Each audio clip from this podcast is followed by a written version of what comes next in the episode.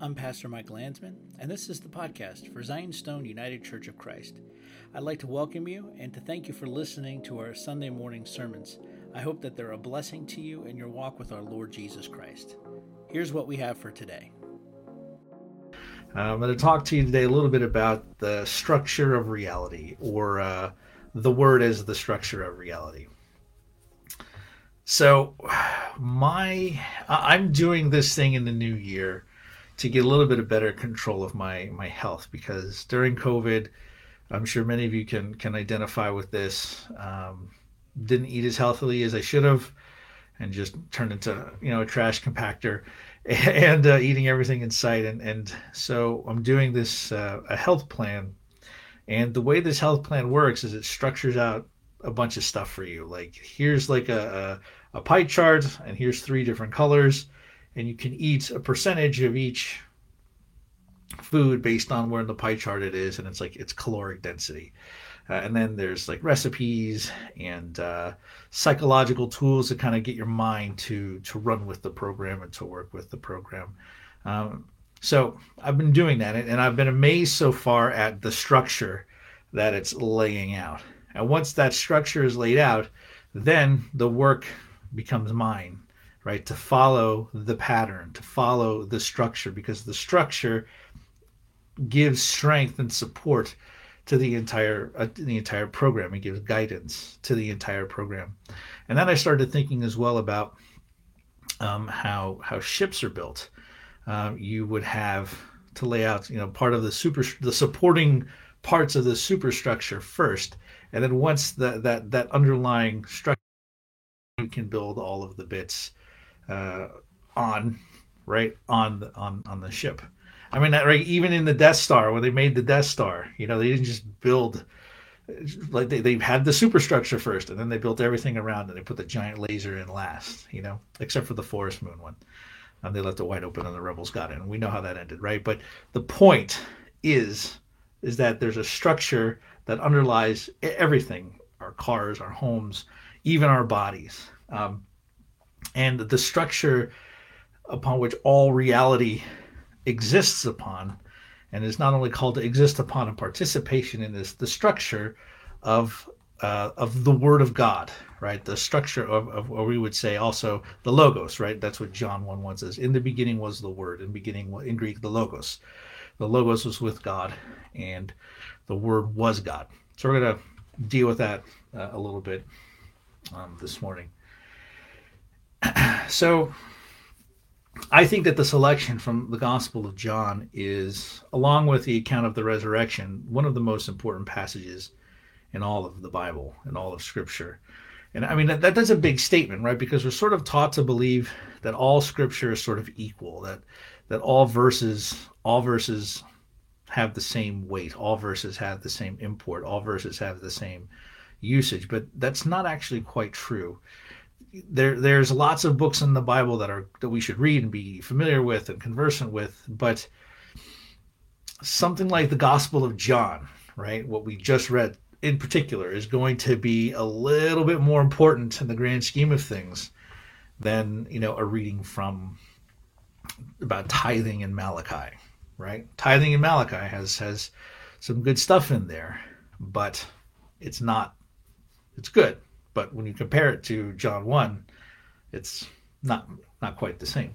Uh, and so all scripture is equally inspired, right? But not all scripture is going to have the same weight for us uh, as, as, something like this. So that's why I think it's one of the most important passages in the entire Bible.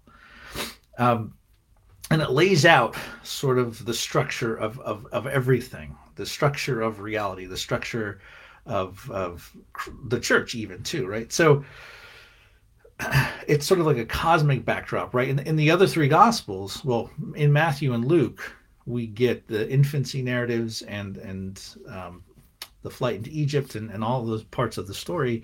In the Gospel of Mark, we don't get really, we don't really get anything. Jesus just sort of shows up on the scene and he's active and working, and that's sort of keeping in theme with the Gospel of Mark, which is short, punchy, to the point. Let's get Jesus from point A to point B. Everything happens quickly. But in John, John, it's like John takes not just a step back, but it's like he gets into one of those high altitude hot air balloons and he goes up to the sky and he's sort of, you know, looking through.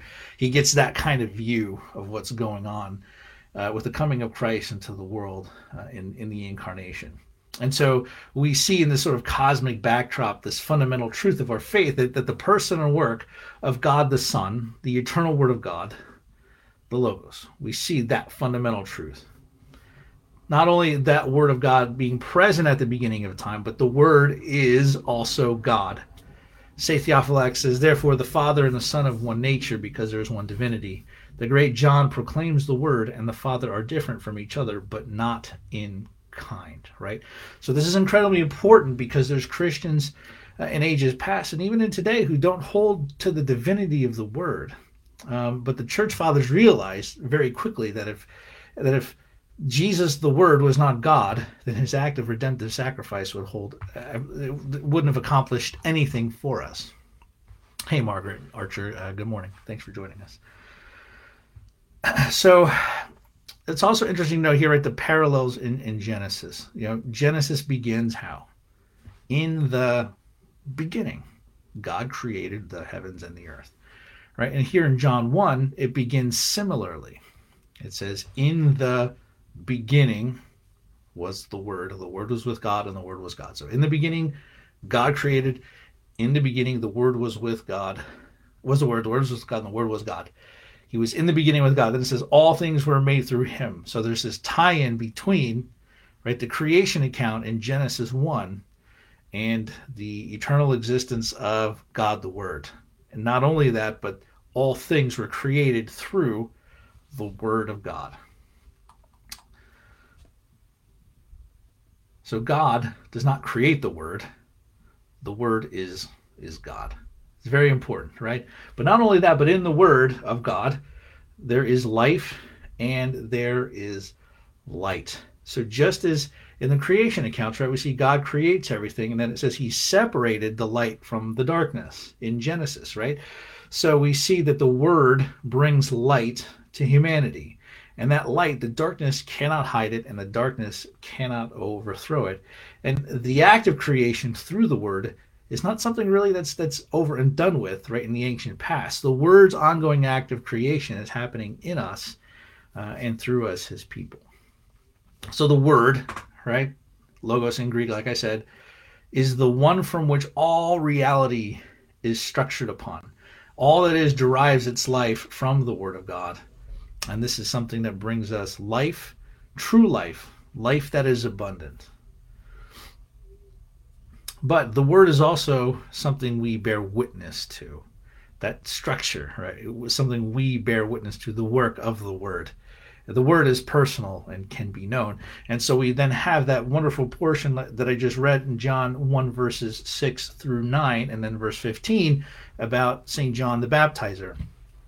And he was sent from God to bear witness to the word. He was sent to bear witness to the light, it says and we see that the light of the word is life, true and being united, united with God. So the word came to bring that life, to bring that light, and John is the witness to that light, right? And we read throughout the nativity season the story of St. John being born of, of St. Elizabeth, right?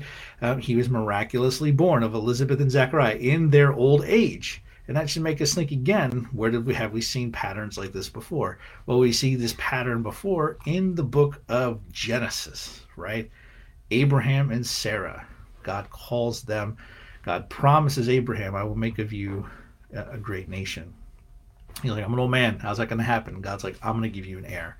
And that plays out throughout Genesis over and over and over again. And so we see something similar, right, happening here with Zechariah. Well, not similar, it's the same. And this person who's born to Zachariah and Elizabeth, this man, is not going to be, um, he's not the child of the covenant, right? But he's sent to the people of the covenant to proclaim the coming of, of the Messiah. So he, John is filled, the, the scriptures tell us, from the, by the Holy Spirit in his mother's in his mother's womb. His parents, though, still have him the way, you know, we would normally right, have kids, right? He still comes into the existence the old-fashioned way. uh, unlike unlike Christ. Christ is conceived uh, of the Holy Spirit. John is conceived of his father and mother, but God does a miracle where they're a little bit older, not able to have children. He makes them able to do it. So John, his purpose is to bear witness, to testify to the light, to the Word of God made flesh. He is to prepare the people so through his testimony they will come to receive and accept the coming light of the world, the structure by which they will base all of their lives upon. The Messiah is coming. And this act of public witness is our call too, brothers and sisters. We've all been born of God if we are in Christ. Our hearts were prepared by others who came before us, who, in, like in the spirit of John the Baptizer, prepared us people who, who taught us, who led us through their holy example to Jesus. They bore witness to the to the light, not just with what they said, but also with how they lived. I think of my own parents, like my mom and my dad. Uh, my my father was in the ministry and still is in the ministry uh, to this day. But my I remember he would we would have Bible time, you know, after dinner, and sometimes we didn't want to. I don't want to have Bible time, and Dad would say, "Well, we're going to do it anyway." You know, we, we would have um, my mom would teach me Bible stories, and she would draw pictures to go with it, and and and and, and teach me as, as best she could uh, about Scripture, about God, and then demonstrated through a life uh, of prayer and, and, and worship what that what that was what that's like. So they bore witness to to the light. And and people like my mom, they bear witness to the life and to the light of Christ all the time right? My mom, she'll approach anybody, shopping mall, parking lot, somebody's filling up her tank. If it's that kind of gas station, she'll talk to them of, about Jesus. Hey, do you know Jesus? This is who Jesus is. This is what Jesus has done for me. Bear witness in her own way. We're all called to bear witness to the light of the world, the coming of the light of Christ into the world. This act of public witness is our call. Of God, we are in Christ, right? we are not the light itself, like John was not the light. Christ is, right? But as we participate in Christ, we bear his light into the dark places of the world. So the light of Christ illuminates everything, all of the dark and nasty places. So, one of the great temptations for us, brothers and sisters, is this uh, this idea of light like getting rid of the darkness um, one of the great temptations here would be to focus on one aspect of that, right? The temptation would be to focus the aspect of bringing the light of Christ into the darkness in regards to relieving social evil, right? Uh, or addressing inequalities and working for the betterment uh, of, of, others in need. Um, I was asked one time in a virtual meeting about why, in a sermon that I presented, why didn't I talk about the structural nature of sin and how sin has a structure that plays itself out in, in, in our daily lives? And, and I reply, well, that wasn't the point of the sermon, right? And, and honestly, that idea of sin as structures of oppression, right? That, that's, that wasn't the point of the sermon. That's kind of secondary to what sin is. Those structures of oppression set forth by human evil, they result from sin, but that's not quite the idea of sin that the Bible is talking about, I think. Sin is something that has taken us captive as human beings. It's something that has enslaved us. We have all, you know, in Adam scripture says we have all died. In Christ we have been made alive. So we're dead in our trespasses, right? We have been captured by sin. Now we can get there, right, to the light of Christ being the relieving of social issues and stuff like that. That's absolutely true, but it's not primary. The primary way of looking at this is the light overcoming the darkness is because there is no justice, right? There is no social justice. There is no true biblical justice without first being freed from sin and from death. That is primary. There can be no justice no true biblical justice. And let me be frank and clear here biblical justice is not fighting for abortion rights. You see that framed all the time as reproductive rights. We need to fight for these things because this is a justice issue. Fighting for abortion rights is not a justice issue. I don't care what happened in Argentina, right? That was a, a sad thing where they've they've you know, legalized it there now completely. And there's much rejoicing, right? That is not a justice issue. I'll probably get in trouble for saying that, right? Hmm. I'll get in trouble for this too. Injecting children with puberty blockers, making that type of thing available to them is not a justice issue, right? A justice issue would be getting them mental help, right? That would how that would play itself out. But harming others for the sake of actualization is not a justice issue. We're, we're looking for biblical justice, not social justice, true biblical justice. You could call it social justice, right? But that the way it's popularly framed right now is, eh, to use their own terminology, is very problematic. We have to be liberated from the darkness of sin and death and the devil. We're all under sway to, to Satan, sin, and death. This is why the light has come to shine in the darkness, not only just to illuminate that darkness, but to destroy the power of darkness itself, rendering that darkness impotent and powerless in the face of the Word of God. And it is only then, once we are free from the clutches of sin, death, and Satan, then we can start working for true biblical justice in the world. And we have to be careful that the biblical justice that we work for is not the same point of view of justice as given to us by progressive and conservative secular culture. Biblical social justice and secular social justice are not the same thing. And unfortunately, there's too much cross pollination that way. So let's talk a little bit about the glory. I'm, I'm, going way over than what I thought I was going to today. So, the word of God, as witnessed to by John, was not received by everyone. This did not mean that John was a failure, right? Far from it. Even though the Word made all things when he entered into his own creation, his own creation did not receive him. But some did. Some recognized the finger of God as he healed those who were sick and as he preached repentance to, to everyone in need, right? To all who receive him through the message of his witness are all brought into God's family. All brought into God's family. And so I'm not quite sure how John uses it here, but we, we see and hear this language uh, of family uh, brought up over and over and over again in the New Testament, particularly picked up in St. Paul. And when St. Paul picks up this idea of us being God's children, it, it, he calls us, he uses the word sons. He's like, you will be sons of God, right? And so in some of our Bibles, because of, of gender, gender, uh, particular philosophies about translating gender neutral languages, right? They'll, they'll translate sons of God into like children of God, which is fine, right? But when we, when you do that, you, you lose what he means by sons of God because we think back into the Old Testament. The sons of God in the Old Testament are angelic beings, right? We see this all throughout the Old Testament.